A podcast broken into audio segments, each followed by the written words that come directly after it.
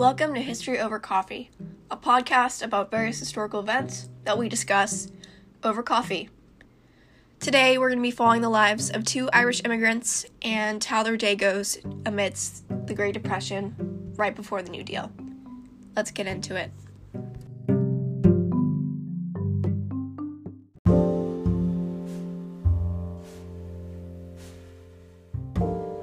The smell of coffee and pastries wafts through the air.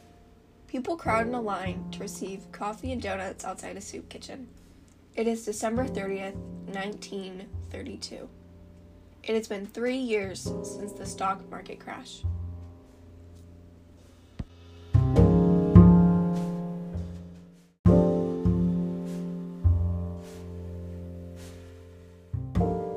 A young man and woman stand in line waiting for their share of food.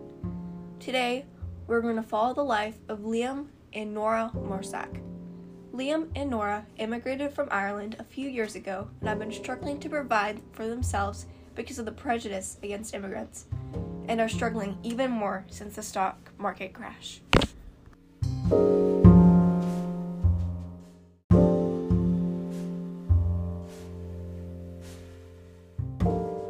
Liam and Nora make their way back to their small apartment in Manhattan, and Liam began to work on a painting commissioned by a wealthy businessman for his home. Liam is an artist, and Nora is a textile worker. Irish immigrants during the Great Depression experienced a boom in the arts and other creative fields. Nora gets ready for work and goes to her textile factory, leaving Liam to paint on his own. Later that day, after Nora returns home, they turn on the radio for a fireside chat from FDR.